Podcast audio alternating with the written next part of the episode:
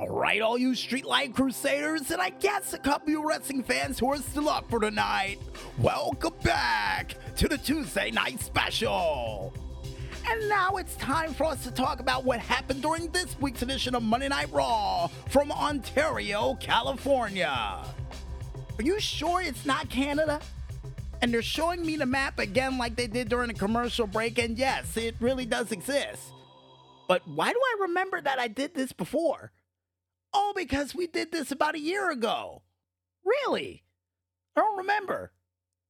Well, besides my bad memory when it comes to different places, we've mentioned Monday Night Raw, folks. Monday Night Raw would kick off with none other than the American Nightmare, Cody Rhodes. And Cody would welcome everyone to Monday Night Raw, which was a packed house, and at the same time would say that when Jey got drafted to Raw, somebody is eventually going to get drafted to SmackDown. But at the same time would mention the reason why in the world he decided to help out Jey Uso, and would say that yeah, they're not friends, but he's not gonna sit around and watch a man get jumped by the most toxic faction in the history of the company, only for the Judgment Day to interrupt them again. And I think that makes it three or four weeks in a row we've lost count at this point. For Finn Balor to come out and say, You had no business jumping out in Judgment Day's business. And we'd even hear Damian Priest would say, The only reason you actually came out because you want to make everything about you. And only for Dominik Mysterio to get a rain of booze, but seeing the fact that we've learned how to translate booze around here, would hear Dominik Mysterio say that Jey is gonna pay for disrespecting us and it's all your fault. And then Cody would then mention the fact that every single title on the line tonight puts a lot of pressure on the Judgment Day. And what would happen when Rhea Ripley returns and you come up short?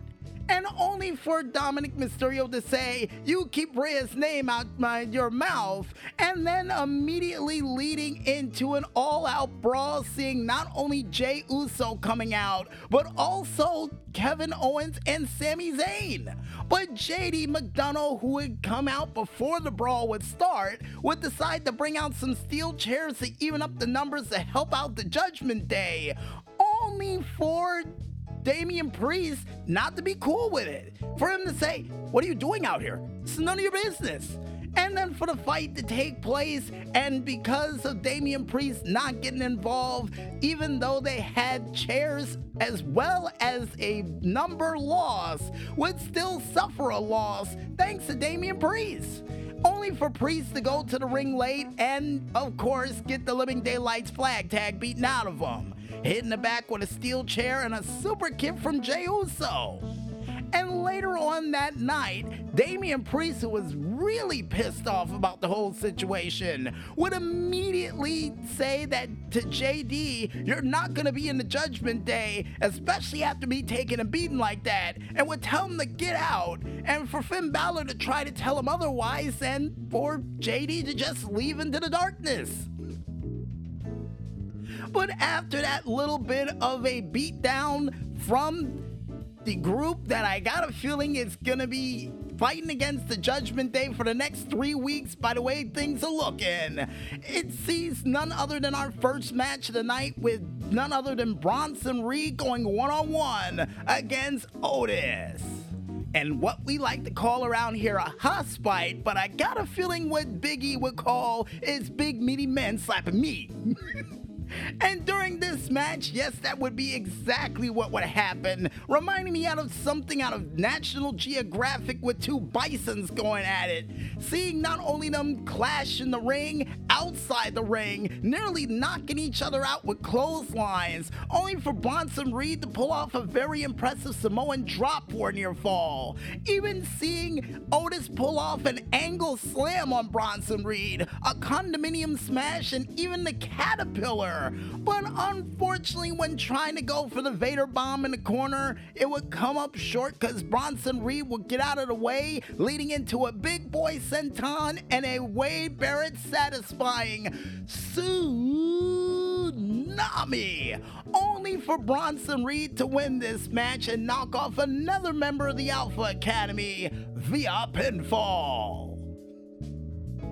And the next match to take place on Monday Night Raw would see none other than Tommaso Ciampa going one on one against Ludwig Kaiser. I don't know why, but when the announcer announces it like that, it, it's really cool. It really is. And the only reason this match is taking place, folks, is because after the loss last week of Giovanni Vinci, Kaiser would try to step up to the plate and would say that he can beat Ciampa on his way to try to go against the Intercontinental Champion. But how would that go exactly? Well, during this match, you would see Tommaso Ciampa hitting a nasty version of the Willow's Bell during this set contest for near fall. And even seeing Giovanni Vinci getting involved in this match, eating a nasty Tiger knee right directly to the face, only for him to get shoved out of the ring by Kaiser to try to win this match after the move he pulled off, for Kaiser to end up eating a Tiger knee right directly to the face for none other than Tommaso Ciampa to win this match via pinfall. And after the match was over, he would say immediately that he wants what Gunther has and for him to sign the damn contract. And then later on that night, we'd hear Giovanni Vinci and Kaiser getting chewed out, but at the same time, hearing Gunther sell none other than Kaiser that now Vinci is your problem. Anything that goes wrong with him is your problem. And to make matters worse, prior to all of that, Chad Gable would even tell him, hey, why in the world are you criticizing us when you lost? Because he tried to step up the Maxine, but yeah, when you lost and they can point it out, even though that Otis lost, you're in the same boat, buddy. and besides that same boat that they're chugging along, which most likely leads directly to the L train that Chisel Adonis is currently driving, to all the losers out there, the next match to take place on Monday Night Raw would see none other than Tegan Nox going one on one against Natalya.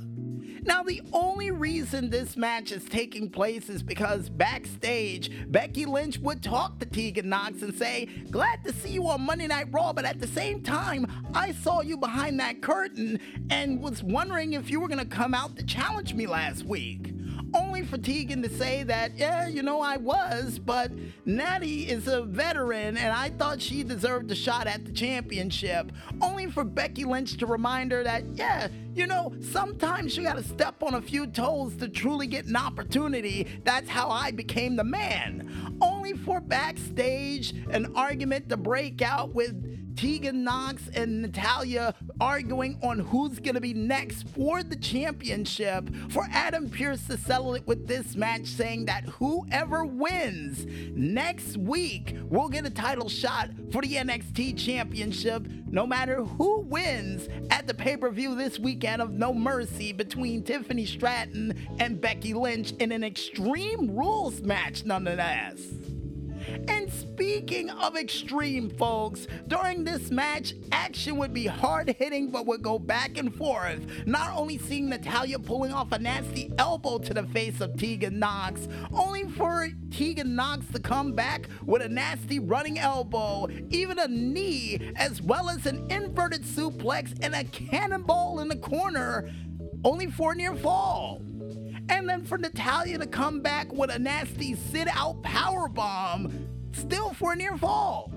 But ultimately, this match will come to an emphatic end due to the unexcellence of execution in the form of a sharpshooter being countered into a rope hung jawbreaker on the mid rope, only for Tegan Nox to hit the shiniest of wizards for her to win this match become new number one contender as of next week for Monday Night Raw via pinfall. Hey, that rhymes. And the next thing that take place on Monday Night Raw would see none other than Seth Metal, Seth Rollins, coming out in yet another Zoolander esque like outfit, welcoming everybody to Monday Night Rollins, and would tell the fans if they're sick of Shinsuke Nakamura ducking and dodging him, sing my song. And a boy, they would. And it would say, sing a little bit louder if you want me to defend my championship. and Carla the Maestro's wondering when did Seth Rollins become the American Dream Dusty Rhodes? I don't know why, but in my head when I heard him say that, it sounded like Dusty. But either way, folks, this American dream of a championship for Seth Rollins would be met with a nightmare challenge from Shinsuke Nakamura after Seth Rollins would say that he's sick of the games and he's sick of the ducking and dodging and wants an answer tonight. And if he doesn't, he's pulling the opportunity and giving other people who wants to fight a chance at the championship. And Seth Rollins would be met with a Titantron message from Shinsuke Nakamura saying, You have so many demands and no wonder your body is failing you. And would even say that he dealt the hand but you showed the cards. This is your last chance to hear your song and your last chance to be a champion. And would ultimately say that Seth Rollins ends at Fastlane in a last man standing match, which would be the first last man standing match for Seth Rollins. And as a matter of fact, he would be one of the last Shield members to be a part of a last man standing match. A lot of last in there. But at the same time, Seth Rollins would say that two men will walk into this match, but one man will walk out, and that man will be a visionary, a revolutionary, and it would be none other than Seth freaking Rollins.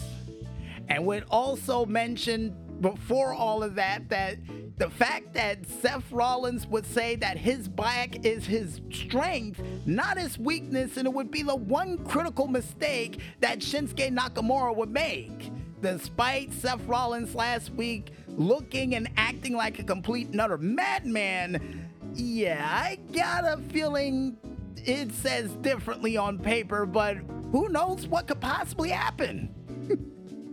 And immediately after that, folks, we would then hear from Ricochet, who was on crutches after last week's attack, for him to say that yes, he will return soon, and it's gonna take a lot more than that to take him out, and would say no matter who wins at Fastlane, he's still got unfinished business with Shinsuke Nakamura.